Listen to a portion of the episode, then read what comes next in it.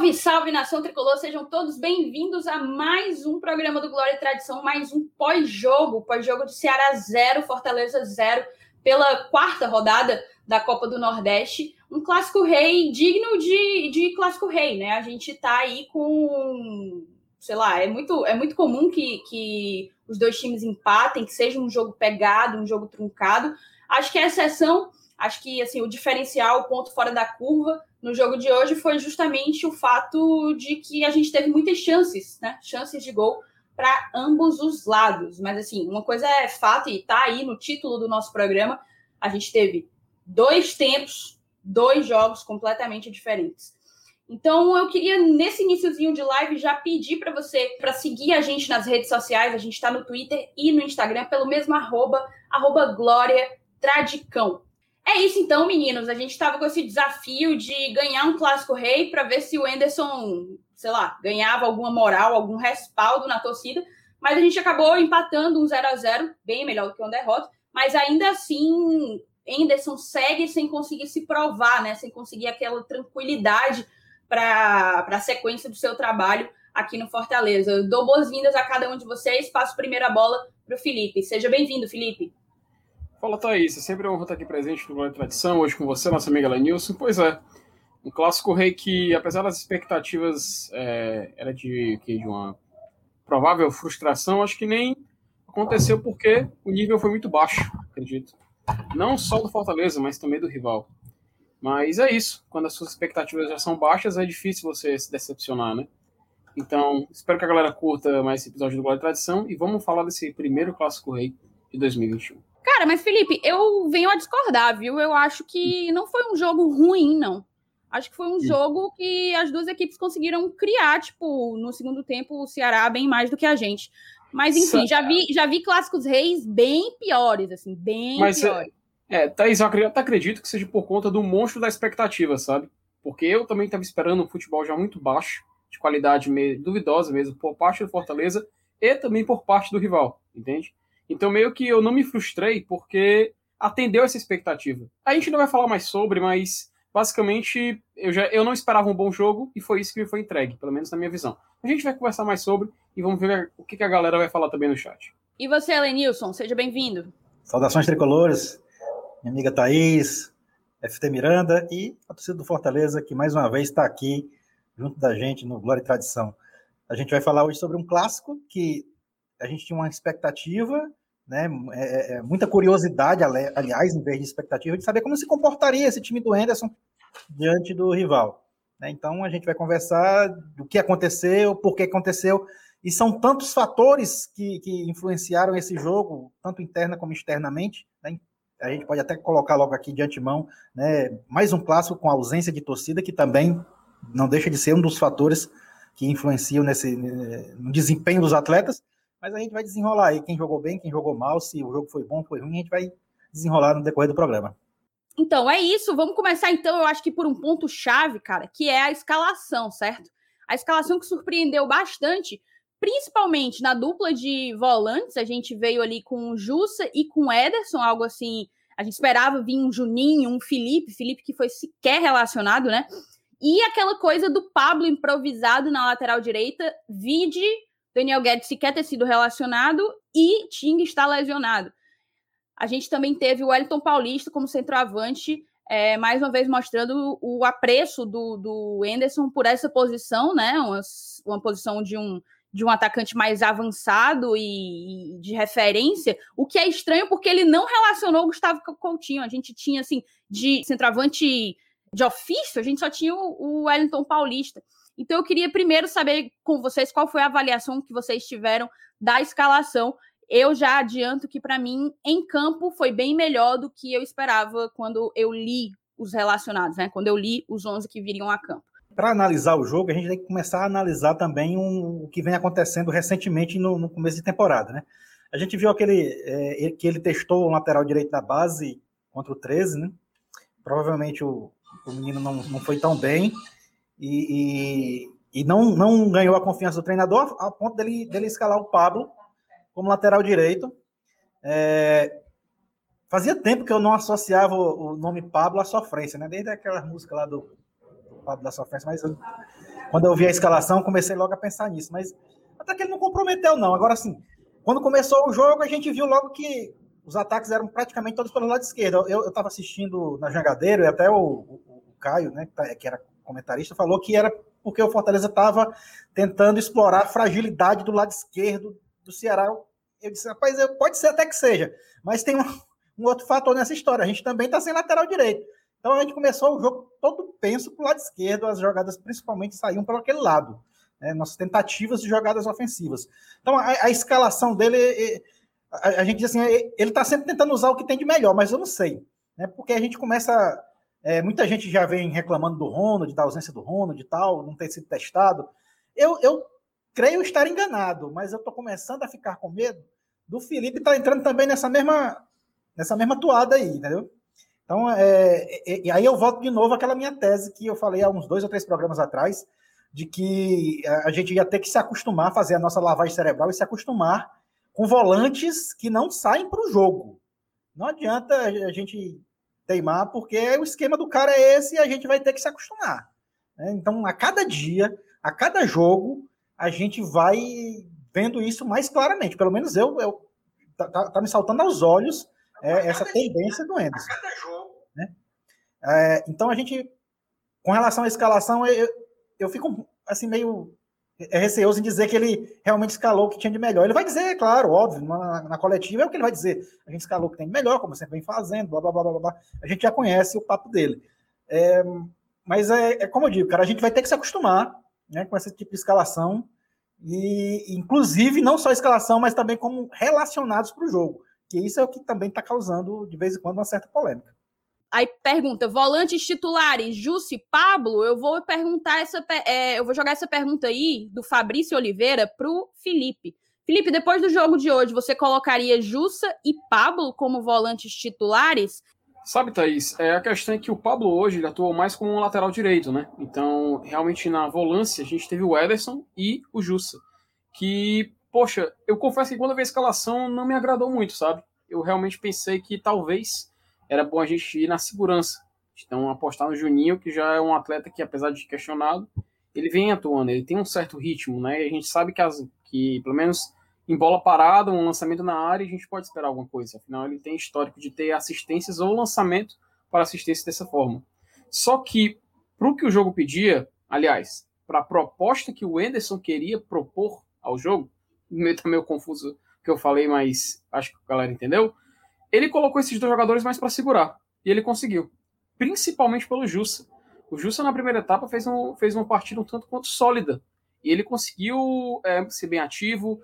Por onde você olhava no campo, ele aparecia. Às vezes ele estava na intermediária esquerda, intermediária direita. Ele estava na frente, na frente da zaga, às vezes ele, ele subia. É um jogador que se mostrou presente. E eu não vi ele errar passes, por exemplo, como o nosso zagueiro Wanderson errou. Entende? Que é uma questão que a gente vai conversar mais para frente. Inclusive, tem até a notícia, né? Acho, se eu não me engano, foi vinculada no portal Futebol Cearense, né? Que o Tite realmente está perto de gente. Que falou foi o Renato Manso do, da, da Jangadeiro. E se for, eu acredito que vai ser muito importante porque a gente precisa de um substituto para o Wanderson. A gente vê que o Wanderson ele não tem ainda essa qualidade de saída de bola. Ele, ele não tem um passe muito bem apurado. Às vezes ele se confunde, às vezes ele dá o passe direto para a lateral. Então é importante a gente ter um zagueiro que saiba pelo menos sair de jogo. E o Tite, pelo pouco ainda que eu pude assistir dele, ver vídeos e etc., ele até que tem um passe bacana, ele tem uma série de jogo legal, e talvez, treinando e se adaptando, a gente possa ter um time mais sólido para o decorrer da temporada. Mas nessa questão da. E só um detalhe, na questão que tu falou do Wellington Paulista, que o Ederson não veio com o Gustavo Coutinho, que seria o reserva natural. E quando a gente viu que ele precisou substituir o Wellington Paulista, ele trocou ele pelo Oswaldo. Então, eu acredito que o Anderson não está colocando 9 porque ele gosta de jogar com 9. Eu acredito que ele colocou o 9 por uma questão de segurança dele. Pelo Wellington Paulista como jogador, entende? Por ser um finalizador. O problema é que, das bolas que o Wellington Paulista finalizou, por exemplo, teve uma que foi um chute perdido de perna esquerda, que o Robson tinha inclusive batido com a mão na bola antes dele finalizar. Então, o Anderson continua sendo um técnico questionável continua sendo uma demanda da gente de não não não não tá não tá sendo agradável ter bloco de reserva. Eu estou evitando usar alguma palavra aqui que seja maldosa, entende? Eu não quero partir para ofensa coisa do tipo. mas realmente a gente vê que o Anderson não está conseguindo encaixar. Mas ele tem do seu, a seu favor, ele tem ao seu lado os resultados. O Fortaleza está invicto, poxa, na temporada. Não tem uma derrota. Aí é aquela coisa que a gente questiona. Sim, mas é, só enfrentou times coisa. Mas hoje a gente enfrentou um time de primeira divisão.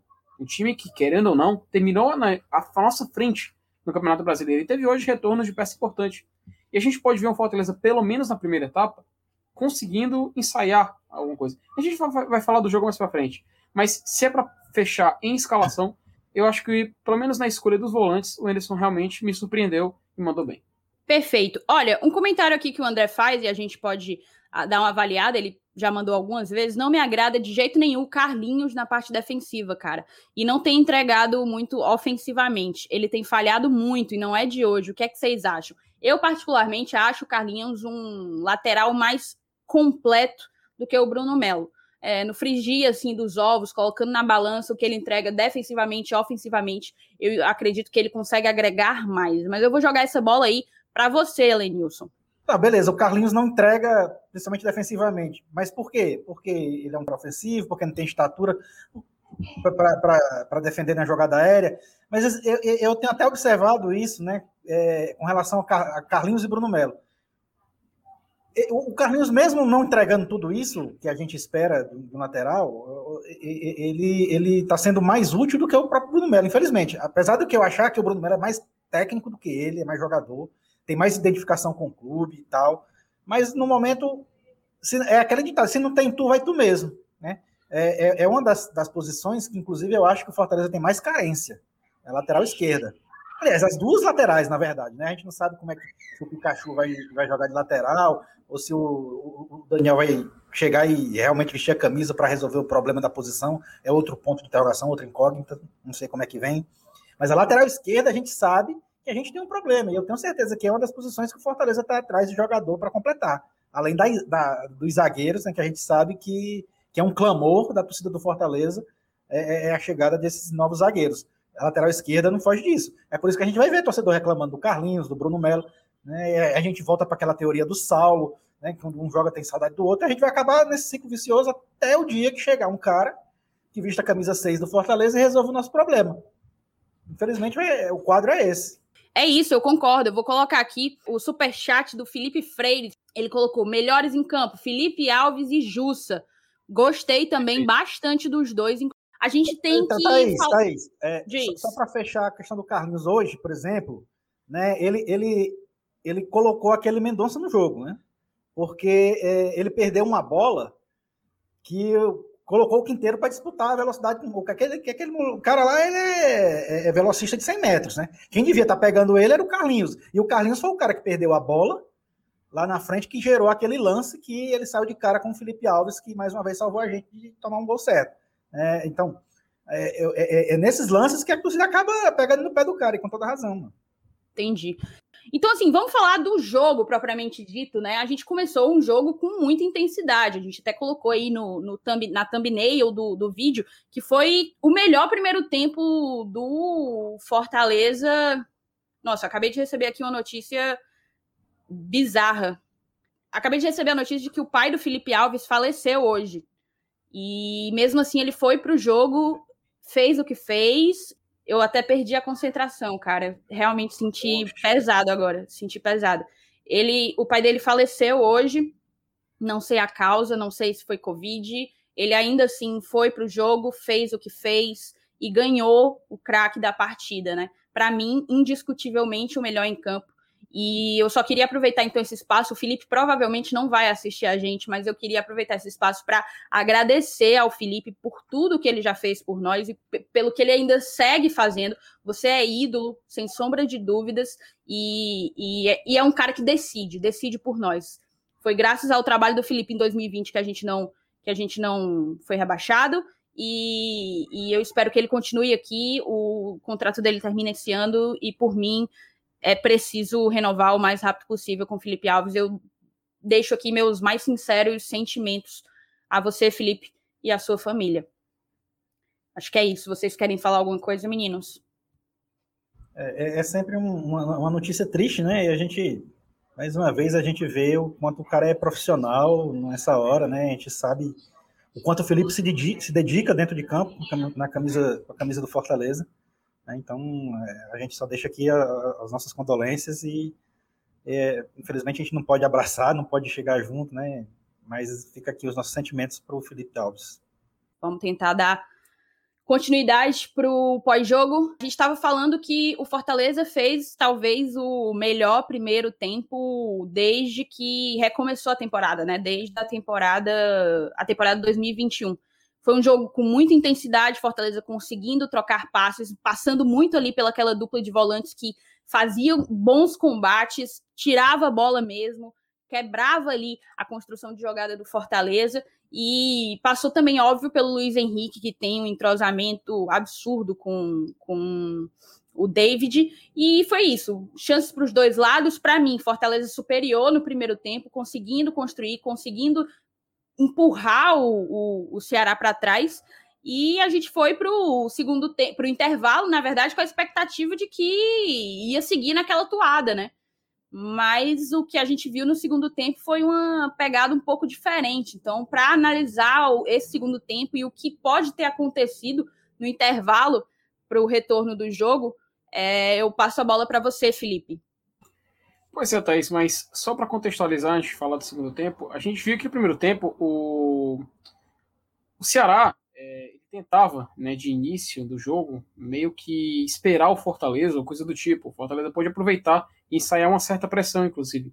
Foram cinco primeiros minutos de uma certa intensidade do, do Fortaleza. A gente viu que as, as nossas melhores jogadas nasciam na, na nossa ponta esquerda. Mas a gente tem que reconhecer que também é por conta que a ponta esquerda do Fortaleza é o lado mais forte em comparação com a direita, e o lado direito do Ceará hoje era mais deficiente em comparação ao lado esquerdo deles. Então isso meio que é, acabou se tornando o nosso ponto forte, né?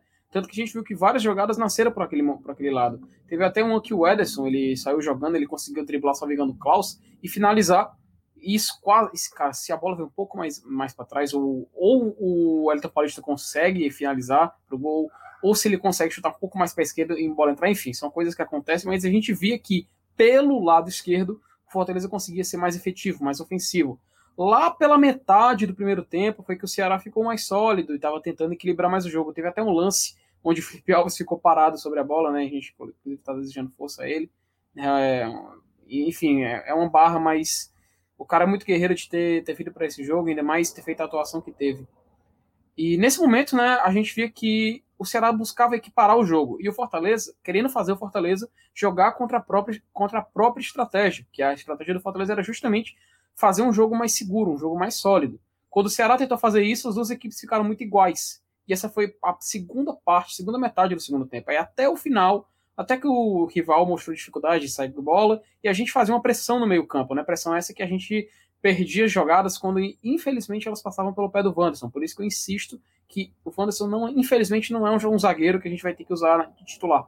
Então a gente fica à espera do Tite, provavelmente. Então é isso. O melhor em campo no primeiro tempo foi mesmo o Jussa. E o pior, infelizmente, acabou se tornando o Wanderson. No segundo tempo, a gente viu 10 minutos onde o Fortaleza apresentava um futebol mais travado e o rival vinha mais para cima. Até que veio aquele lance bizarro da partida, aquela bagunça que chutou, o Felipe Alves defendeu, o Robson foi tirar, bateu na trave, voltou, finalizou de novo, o Felipe Alves fez outra defesa. Uma bagunça que no fim deu nem para entender como é que não saiu o gol deles, mas enfim.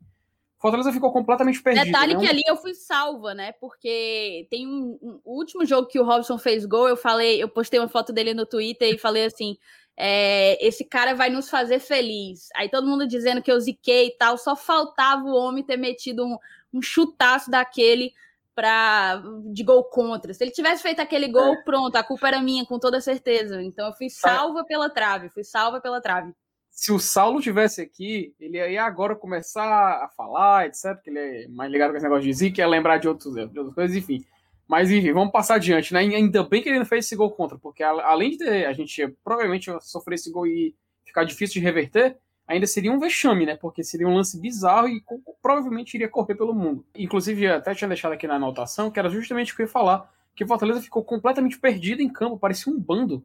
Poxa, era uma zero organização. A gente viu que somente aos 20 minutos é que a gente finalizou numa tabela entre o David e o Luiz Henrique. E ainda foi uma finalização um pouco torta, né? E com as substituições o jogo ficou mais morno ainda, porque o Fortaleza ficou ainda mais travado. Daí para o final do jogo foi nivelado por baixo, insosso, representando bem o que eu esperava das equipes, né? Um futebol não muito vistoso e realmente foi isso que foi entregue. Enfim, 0 a 0 nenhum gol, pelo menos um ponto conquistado a mais na tabela.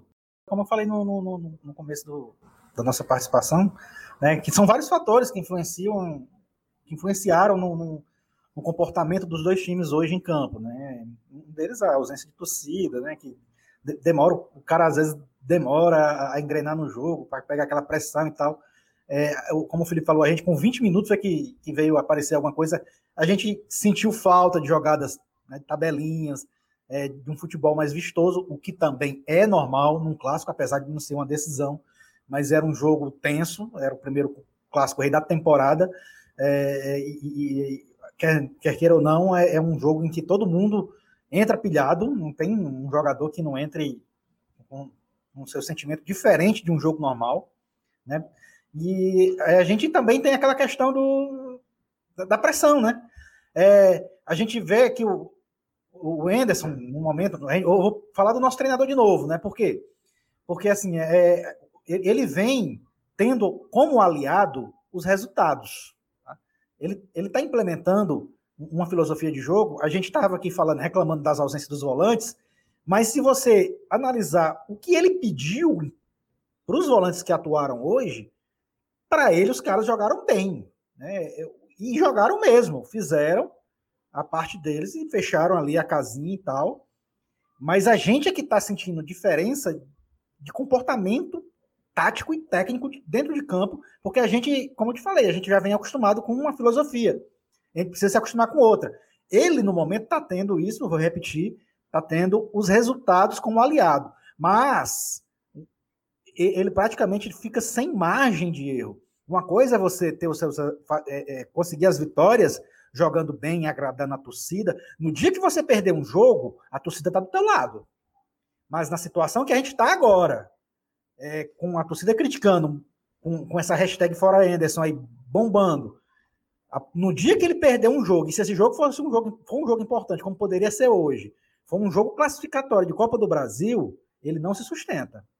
Eu acho que é, ele está aplicando o, o, o, conteúdo dele, o modelo dele, mas eu acho até que infelizmente tem que ser assim. O modelo dele ele não vai ele não vai aplicar modelo de outro treinador, ele tem que aplicar o dele. A culpa foi do Fortaleza que botou ele para treinar o time. Então ele vai fazer a parte dele.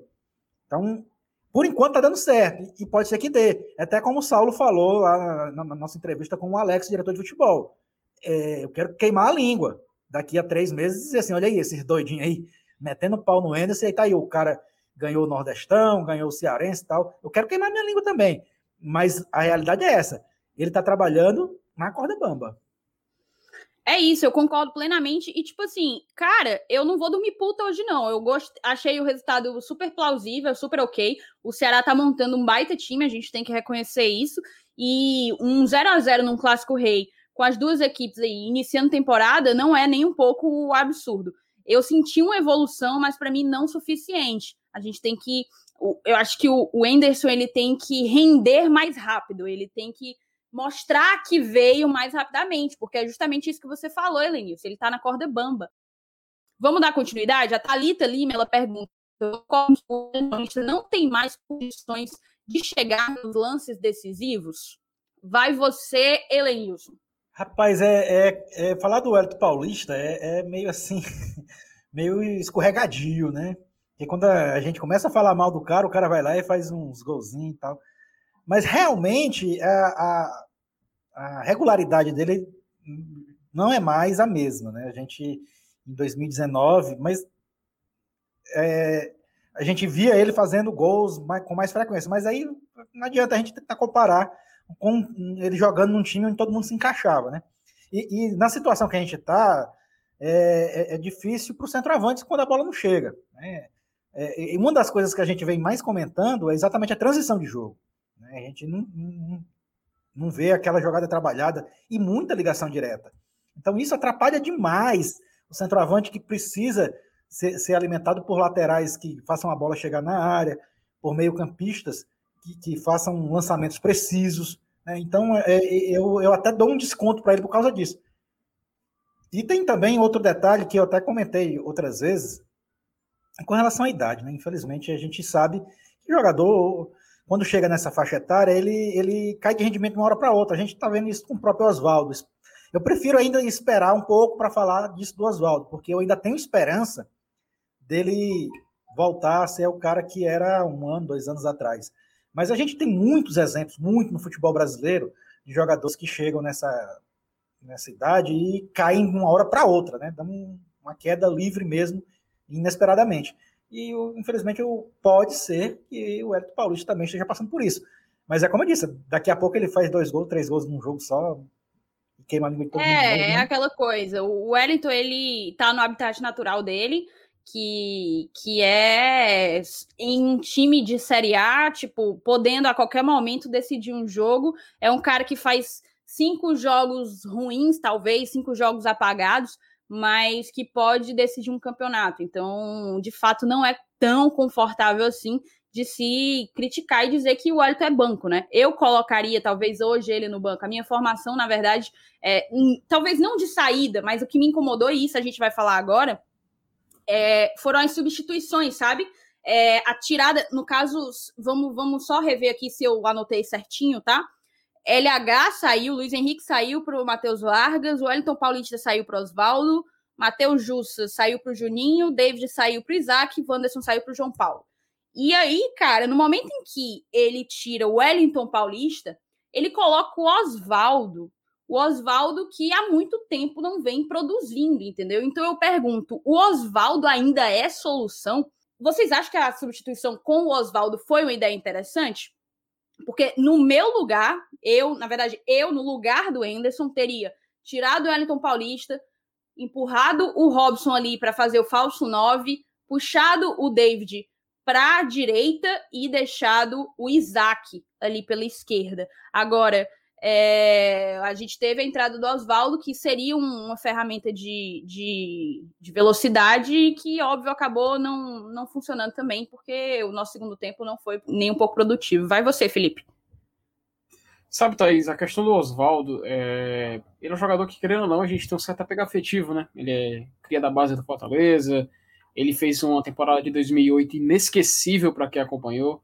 Não sei se tu, tu lembra, Thaís, se o Lenilson lembra. Com, acho com certeza a gente lembra, né? Ele salvou o Fortaleza de um rebaixamento. E ele foi o principal responsável. Em 2019, ele teve em 2018, perdão, ele teve a oportunidade de retornar aqui, fez um início de Série B muito bom pelo Fortaleza, foi para Tailândia, voltou para cá e em 2019 até, até teve a campanha das camisas e tudo mais. E a gente viu o Oswaldo jogar um futebol que realmente agradou todo mundo. No início do ano passado, a gente viu duas partidas contra o Independiente, onde o Oswaldo simplesmente parecia aquele jovem de 2008. Ele realmente estava fora de si. Eu, eu, na minha opinião, inclusive, tá, tá na, no top 3 as melhores atuações dele, que é contra o Independiente, a, contra o Bragantino e contra o São Caetano, nesses esses jogos de 2008, no caso. Só que a gente tem que aprender a não ter uma certa gratidão que supere o limite da, do bom senso, sabe? Chega um certo momento em que um atleta que tem uma história com o resto do clube, ele tem que deixar aquela história passar pro lado. Poxa, a gente tem exemplos disso no futebol mundial, pô. O próprio, por exemplo, o De Rossi na Roma. Ele saiu de lá e foi jogar no Boca Juniors, pra tu ver. Isso acontece até com os maiores clubes do mundo. Eles sabem dizer, a hora de você dizer que é hora de dar um tempo, hora de parar um pouquinho. Só que eu não estou dizendo que esse parar um pouquinho, esse dar um tempo, significa que a gente tem que dispensar o Oswaldo. Não, pelo contrário. A gente pode simplesmente segurar ele um pouco no banco. Ainda ter aquela opção. Porque o Oswaldo, gente, ele não desaprendeu a jogar. Esse cara, ano passado, estava fazendo justamente uma das partidas que muitas pessoas, e eu acabei de falar que eu me incluo, consideram top 3 da carreira dele. Da carreira dele no Fortaleza, perdão. Porque tem partidas dele pelo São Paulo também muito convincentes. Então, por isso que eu acho que o Oswaldo em campo como titular realmente não vai, não cabe, não cabe mais. Não adianta também a gente querer dar a volta, etc. Mas eu não vejo ele mais titular do Fortaleza. Até por conta do futebol que o Anderson procura, que é um futebol mais físico. A gente viu o Oswaldo jogando poucos minutos hoje, é claro, fora de ritmo, voltando, etc. A temporada ainda começando, mais uma em cima da outra. E eu concordo muito com o que o Fernando Calado falei. Oswaldo é só se ele se reinventar, estilo de jogo e posicionamento. a gente sabe que durante a carreira inteira ele foi conhecido como velocista. É difícil, até para um atleta que já passou da casa dos 30. Enfim, pelo menos essa é a minha opinião, não sei se vocês concordam. Beleza, tudo bem. A galera também aqui, a maioria, tem gente que acredita ainda nessa reinvenção do Oswaldo, nessa volta por cima, mas muita gente também acha que já deu, o ciclo se encerrou, né? E vamos falar então, cara, das substituições, certo? Vou voltar a repetir aí as substituições para vocês, galera. Foi Luiz Henrique saindo para a entrada do Matheus Vargas, o Elton Paulista para a entrada do Oswaldo, Jussa para a entrada do Juninho, David para a entrada do Isaac. O que é que vocês acharam da, das substituições por parte do Enderson? Você primeiro, Elenilson. Repete só a última aí, que teu áudio cortou exatamente na última. Foi o zagueiro Wanderson pendurado para a entrada do zagueiro, também zagueiro, João Paulo. Pronto, então teve umas três substituições aí de elas por elas, né? Matheus Vargas no Luiz Henrique, João Paulo no Wanderson, é, o Oswaldo no Wellington Paulista, não, por, porque o, ficou sem centroavante mesmo nato em campo, né? Porque o Robson não é centroavante, é um jogador que joga mais pelos lados, né? Assim como o David. É, ele, ele, na verdade, ele tentou dar fôlego. Porque a gente também tem que analisar que o, que o, que o rival estava uma semana descansando, né? A gente fez uma viagem para o Rio Grande do Sul, jogou contra o Caxias e tal. Um jogo num gramado pesado, debaixo de chuva. É, então, a tendência era que a gente cansasse primeiro, óbvio. Né? Então, a, a, as substituições dele, eu acho que o critério principal foi pulmão. Né? Depois foram as, as, circunstâncias do jogo, né? para tentar é, melhorar ali, a, equilibrar as ações até porque a, a, gente começa a analisar como um todo, a gente vê assim, o Fortaleza no primeiro tempo foi um pouquinho melhor, mas no segundo tempo, a gente a balança tende para o lado do Ceará, por quê? Porque teve aqueles minutos, inclusive aquele lance que o Felipe comentou aí, que, teve, que o Robson quase fazia um gol contra, naquele, naqueles minutos ali, é, a gente sofreu uma pressão, tá? uns 5, 7 minutos ali, que foram terríveis mesmo, que eles poderiam ter aberto placar e provavelmente teria sido o placar final do jogo. É, mas tirando aqueles sete minutos, né, a gente teve chances de lado a lado, com um equilíbrio até certo ponto razoável.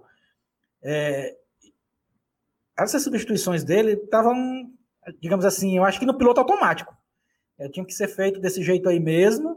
E eu acho que eu faria essas substituições, Felipe, você também, qualquer torcedor faria essas substituições. Alguém com nível é, diferente, assim, sei lá, Guardiola da vida, faria alguma coisa, tirava coelho da cartola, mas ali é ele, te, ele fez, eu acho, o que tinha de fazer.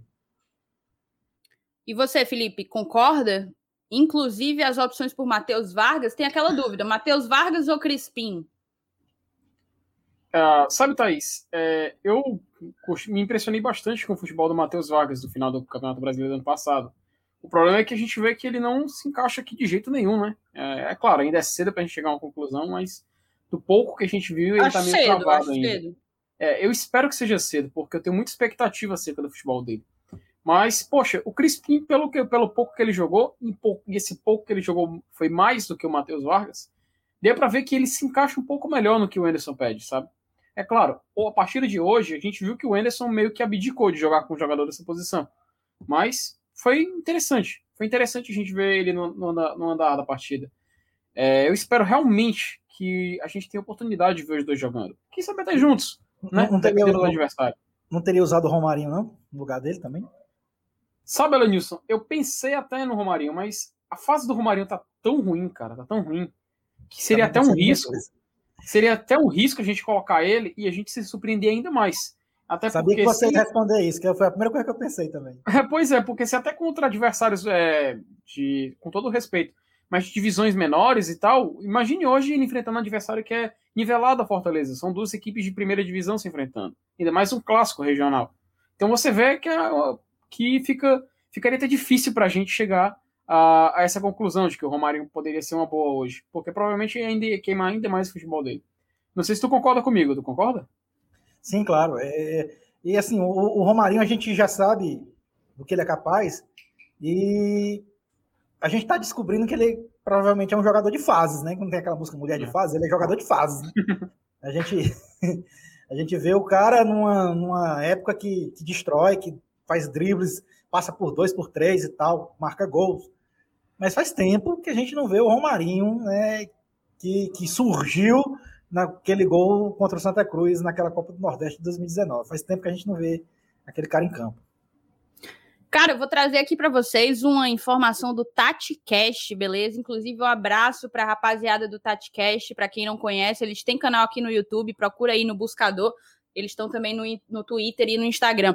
Eles colocaram fim do primeiro Clássico Rei e chegamos com estatísticas para vocês. O Fortaleza sofreu apenas um gol em seis jogos na temporada. A marca foi alcançada pela última vez apenas em 1988. Então, desde 1988, o Fortaleza não passava seis jogos levando apenas um gol. Vocês acham que isso demonstra algum tipo de segurança, de estabilidade no nosso setor defensivo? Ou é mera coincidência e, digamos, demérito dos adversários? A gente tem pegado uns adversários do, de níveis meio que de divisões inferiores, né?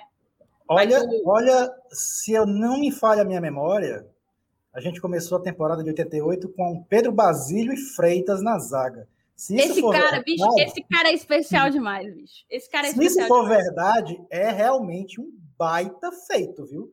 Porque você igualar uma zaga que tinha esses dois caras formando, realmente o Tati Cash aí foi buscar a fundo, viu? Essa estatística aí. Muito bom, muito bom. É aquela coisa, a gente tá esperando um zagueiro, lembrando para vocês, não sei se vocês viram, hein? mas o Tite, o zagueiro encaminhado aí pelo Fortaleza, que deve ser anunciado nos próximos dias, postou um story durante o Clássico Rei, assistindo ao Clássico Rei. Então é aquela coisa, o homem tá vindo. E, e eu, sinceramente, acredito que uma zaga formada por Tite e Juan Quinteiro é uma zaga bem, bem forte, né? A gente vai somente aí seguir pecando, talvez, nas laterais. O que é que tu acha, Felipe? Thaís, eu concordo. É, porque se ele. Eu, inclusive, vi agora aqui a imagem dele assistindo. Ele tem um stories, né? Assistindo pela internet o Fox Sports. É, é, aquela coisa, né? Ele viu os companheiros dele de equipe. Então ele acha que meio pode presumir quem é que ele vai substituir. Não, não é uma marcação com o Wanderson, deixo bem claro. Mas a gente viu como o Wanderson joga, né? Ele é realmente. Ele não tem essa habilidade de saída de bola, ele não tem esse passe em profundidade bem trabalhado. A gente vê que o Quinteiro, por exemplo, teve um lance, acho que foi na, na, na primeira etapa, me engano. Foi na primeira etapa, na segunda, que o Quinteiro recebe a bola e ele não tem para quem passar. O que, que ele faz? Recua para o Felipe Alves. O Wanderson, em um lance parecido, recebe a bola. O que, que ele faz? Chutão para a lateral. E isso é só questão de costume, porque o Quinteiro faz isso porque ele foi doutrinado para fazer isso, ele treinou para fazer isso. Então ele sabe que uma situação extrema, uma situação de em que ele está sendo pressionado, ele pode contar com o goleiro. O Wanderson, mesmo sabendo que o Felipe Alves joga com os pés, ainda não tem isso assimilado. E isso é uma dificuldade, isso é algo que a gente só vai conseguir, só vai conseguir com treino. E o Wanderson, pelo tempo que ele está aqui, é claro, ele não teve um treinador que colocasse isso na cabeça dele.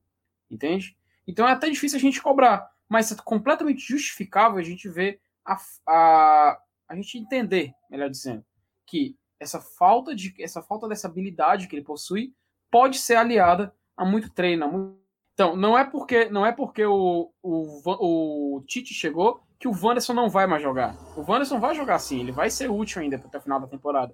Então é preciso é, a gente chegar, ter esse titular e ter ele sempre pronto, pelo menos com tudo assimilado, para ter uma certeza maior na, na defesa.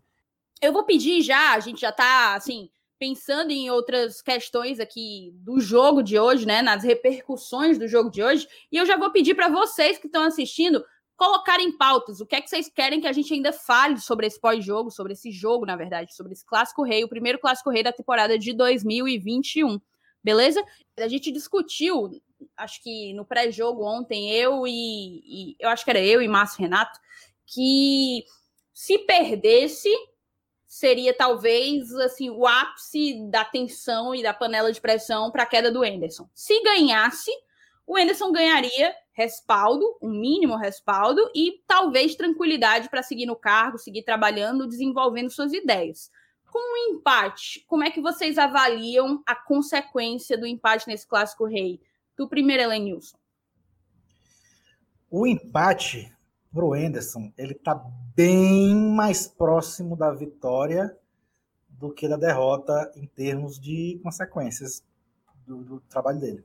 Tá? Então, o empate deu um fôlego para ele, assim como a vitória da IA. É, eu acho que não tem muita diferença do empate para a vitória em se tratando desse tipo de questionamento da, da situação dele perante a torcida. Você pode ver que é, tem, já começam a aparecer muitas pessoas que até, até aqui mesmo, no nosso chat, a gente vê coisas que a gente não estava vendo. A gente via muito fora, fora Endes, fora Endes, fora Endes. Agora a gente já começa a ver umas pessoas como o próprio último superchat aí que a gente viu do nosso amigo, do, do Felipe Juan, né? Que já apoia o Edson. E isso é natural. É, é, como eu digo, o maior aliado do Ederson é o resultado. Então, quando, quando ele vai somando ponto, vai conquistando é, vitórias importantes como contra o Caxias, um empatezinho hoje que manteve o Fortaleza na liderança do grupo, inclusive na liderança geral da competição. Geral. Então, então isso, isso vai dando oxigênio demais para ele. É, e é claro, a gente vai dar o braço a torcer. Eu, rapaz, o Edson, o time dele não joga bola, não, mas tá ganhando. Eu disse, deixa. Oxi, vai, ele, ele, vai, vai ganhar. Ele vai ganhar até o final do ano né, e jogar nessa bola ruim aí, e daí? Pode tacar o pau, é. eu quero é assim. Mas o problema é, é, na hora que o resultado deixar de estar do lado dele. Que aí, como eu disse, ele fica sem mais de erro. Mas enquanto estiver ganhando, meu filho, deixa o pau tocar aí, deixa ele. Eu também, então, a hashtag tô com o Anderson, lógico.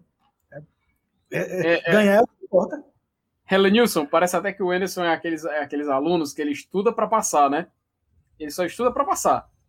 Para no, no final da, da do, do ano, no final do jogo, vencer ali, pronto, não importa como foi, Passou de ano com e aquele, e aquele que passa o dia todo com a bunda na cadeira estudando e fica nervoso na hora da prova, não tem um diploma no final do ano. É a mesma coisa. É, exatamente. E a pergunta que eu tenho para questionar vocês, meninos, é se seria se seria possível a gente mudar uma formação, por exemplo, se vocês acham que pela, pela formação do elenco de agora, talvez fosse interessante a gente manter nesse 4-3-3, utilizando inclusive um centroavante, ou talvez tentar um 4-4-2, colocando ali dois homens na frente, provavelmente Robson e David, e utilizando dois meias de criação. Hum, sei lá, Matheus Vargas, Luiz Henrique, ou Luiz Henrique Crespim. O que é que vocês acham disso? Vai tu, Felipe.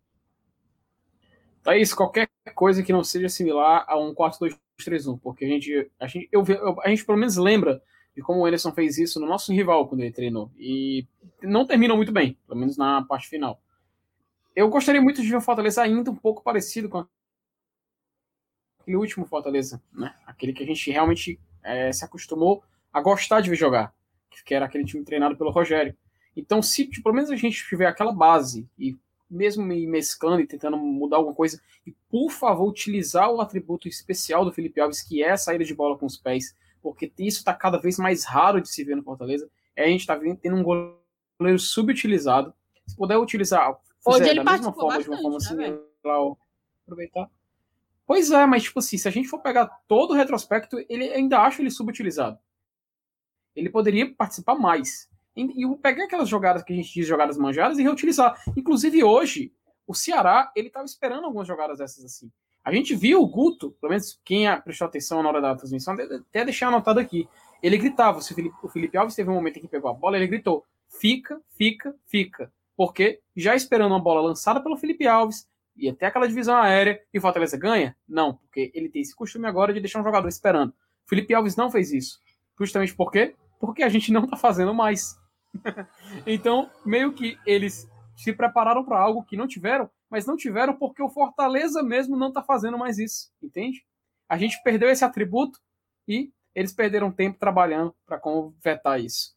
Enfim, curiosidade do futebol eu queria saber o que, é que vocês acharam do Ederson, cara, que ele vinha assim, o Ederson para mim era uma grande expectativa, dentre as contratações foi a que eu, uma das que eu mais comemorei, sem sombra de dúvidas, mas nas entradas dele ele estava mais abaixo, estava mais abaixo, e hoje meio que mostrou um futebol que é o futebol que eu acho que fez com que o Fortaleza o contratasse. Foi o futebol que ele demonstrou no Cruzeiro, o futebol que ele demonstrou no Campeonato Paulista de 2020 e hoje jogou muita bola ao lado do Justo. Eu queria saber o que é que vocês acharam desse desempenho acima da média aí do Ederson. Vai você, Lenilson. O, o Ederson, a gente sabe que era, desde a época do blindado, né? Como diz o nosso amigo Felipe, nosso amigo FT Miranda chama de blindado, é, vou chamar também.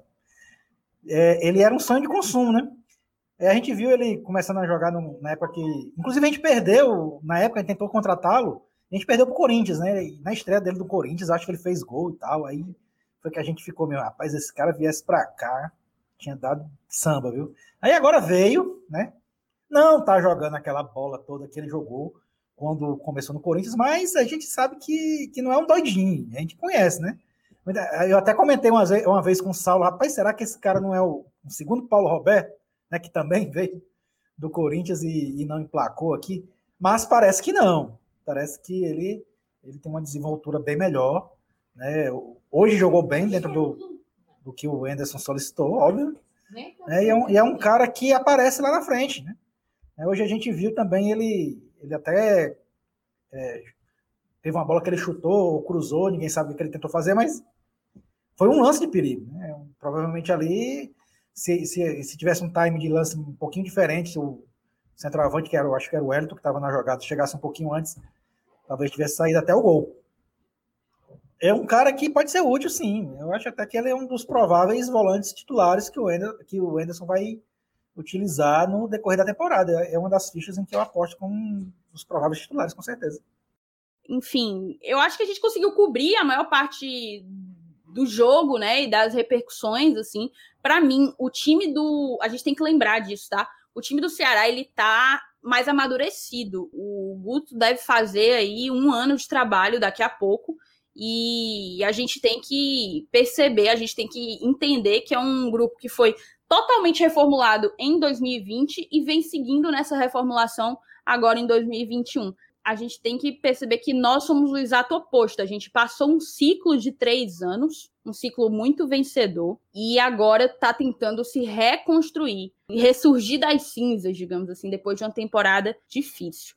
E eu quero que a gente encerre sabendo de tudo que aconteceu hoje, nesse sábado, na vida do Felipe, e que, mesmo com a perda tão pesada e tão definitiva na vida dele, ele foi lá encarou uma partida decisiva, um clássico rei, e foi nada menos do que o melhor da partida. Então, mais uma vez, agradecendo você, Felipe, por ser quem você é, por ter entregado já tudo que você entregou para a torcida do Fortaleza e te desejando boas energias, nossos mais sinceros sentimentos e que seu pai seja recebido por Deus lá no céu com um abraço apertado e, e festa tá bom? Um beijo, Felipe. Um beijo todo mundo assistindo a gente. Obrigada. Até a próxima. Tchau, tchau, moçada. Saudações, Vai, Leão! Dali, dali, tricolor! Pra cima deles, Fortaleza! É sangue no olho e o coração na ponta da chuteira. Aos 47 do segundo tempo eu insisto, eu luto com fé a vida inteira. Na selva sou rei, no campo sou valente. Arquibancada é gente. Minha nação é tricolor, tua camisa, meu amor. Somos milhões no só abraço. Salve o tricolor de aço. O som da batida na palma da mão. A voz da torcida vem do coração. Que canta, que agita, que grita.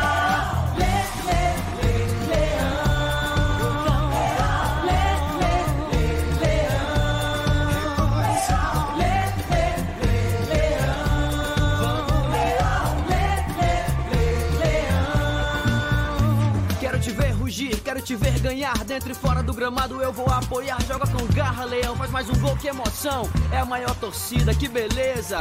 O meu time é o Fortaleza. Minha nação é tricolor, tua camisa é meu amor. Somos milhões, eu só abraço. Salve tricolor de aço. O som da batida na palma da mão, a voz torcida vem do coração que canta, que agita, que grita.